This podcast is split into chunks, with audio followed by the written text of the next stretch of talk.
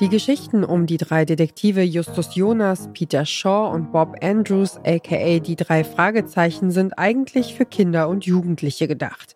Mittlerweile ermitteln die Junior-Detektive aus dem südkalifornischen Küstenort Rocky Beach seit mehr als 40 Jahren.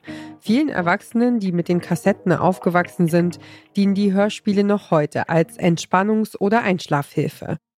Drei dieser inzwischen erwachsen gewordenen Kassettenkinder sind die Podcaster Olaf, Sebastian und Tom. Und sie setzen sich regelmäßig zusammen und analysieren die Fälle der drei Fragezeichen in einem Podcast. Der spezial gelagerte Sonderpodcast. Drei Jungs analysieren jeden Fall. Hi und herzlich willkommen beim spezial gelagerten Sonderpodcast. Mein Name ist Olaf. Ich begrüße meine beiden Kollegen Sebastian. Ja, moin. Und Tom. Hi. Ich finde das ein bisschen komisch, dass ihr nicht Happy Birthday für mich singt, weil das hier muss definitiv meine Geburtstagsfolge sein. Hier ist der Podcast-Podcast von Detektor FM und heute geht es bei uns um die Liebe zu einem ganz analogen Medium. Es geht um die Kassette. Seit mittlerweile 1979 gibt es die Jugendhörspielserie Die drei Fragezeichen, zuerst auf Vinyl und Kassette, inzwischen auch als Stream auf den gängigen Audioplattformen. Und während um Justus, Peter und Bob herum der Kalte Krieg beendet worden ist und die Welt sich auch sonst grundlegend verändert hat, sind die drei Detektive aus der Nähe von Los Angeles bis heute eine feste Größe in deutschen Kinderzimmern. Die drei Fragezeichen sind inzwischen von den Verkaufszahlen her die erfolgreichste Hörspielserie der Welt und haben mehr als 50 Millionen Tonträger verkauft.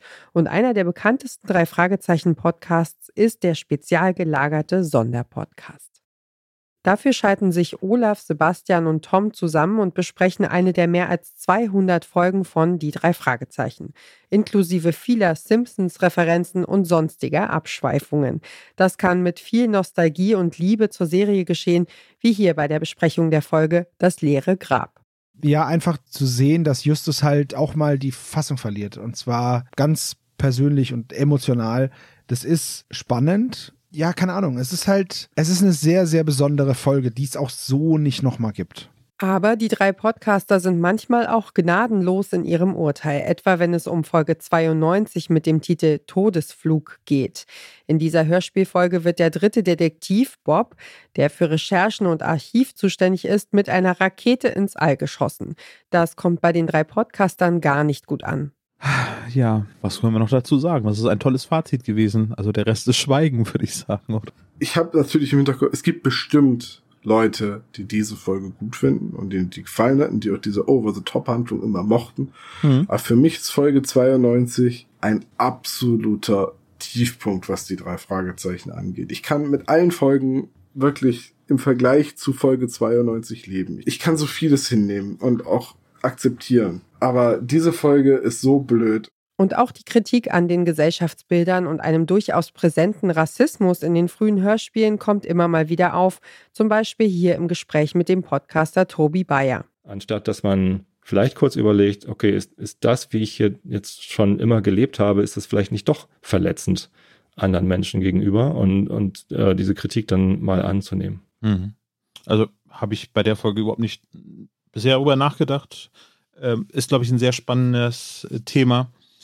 Äh, ich glaube, das können wir auch nicht final nee, erklären. Final sowieso nicht. Aber, das wäre schön. Aber ein, ein Denkanstoß. genau, wir besprechen das, einmal das die sehr schön, ne? Katze ne? und dann ist das Rassismusproblem gelöst.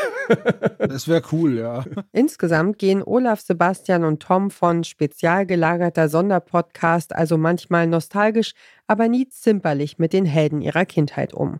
Die stets wiederkehrenden Elemente von drei Fragezeichen Folgen werden mit dem sogenannten Klischee-Koeffizienten am Ende einer jeden Podcast-Folge zuverlässig aufgearbeitet. Den drei Fans fällt zum Beispiel auf, dass es im sonnigen Kalifornien eine erstaunlich hohe Dichte an Kunstdiebstählen gibt und auch die berüchtigte Telefonlawine der drei Fragezeichen und die typischen Hörspielgeräusche aus dem Archiv des Europa-Labels werden kritisch analysiert. Aber nicht nur das.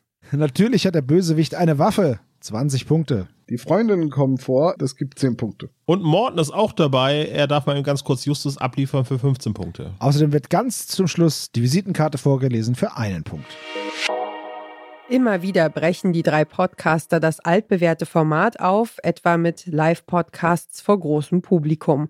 Auch der jährliche Adventskalender, bei dem im Dezember ganze 24 Folgen vom spezial gelagerten Sonderpodcast erscheinen, hat sich in der immer größer werdenden Fangemeinde zu einem Highlight entwickelt. Und wer diesen Podcast hört, hält Augen und Ohren offen und setzt zur schnellen Tarnung gekonnt die Sonnenbrille auf. Damit kommen wir zum Ende unserer heutigen Folge des Podcast Podcasts. Mehr Empfehlungen vom Podcast Radio Detektor FM hört ihr täglich von uns auf der Plattform eurer Wahl. Kommentiert unsere Folge, lasst uns ein Like da und empfehlt den Podcast Podcast weiter an einen anderen Podcast Junkie. Für die Detektivarbeit in der ersten Reihe war mein Kollege Lars Fein zuständig. Mit der Lupe drüber gegangen sind Joanna Voss und Doreen Rothmann. Zur Strecke gebracht hat die Folge Benjamin Serdani und ich bin Ina Lebedjew und mache meine Walkie-Talkie für heute aus. Morgen haben wir einen Podcast-Tipp von Sebastian Hotz alias El Hotzo für euch. Wir hören uns.